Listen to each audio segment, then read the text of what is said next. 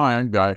And I thought, wouldn't it be nice to have just a real simple recipe for evaluating web hosting? You're going to start your business online.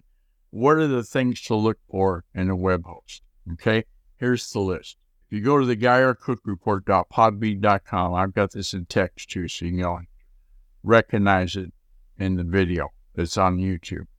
The four things are the uptime, the speed, the support, uh, when you need hand holding, is there somebody on the other end of the phone line?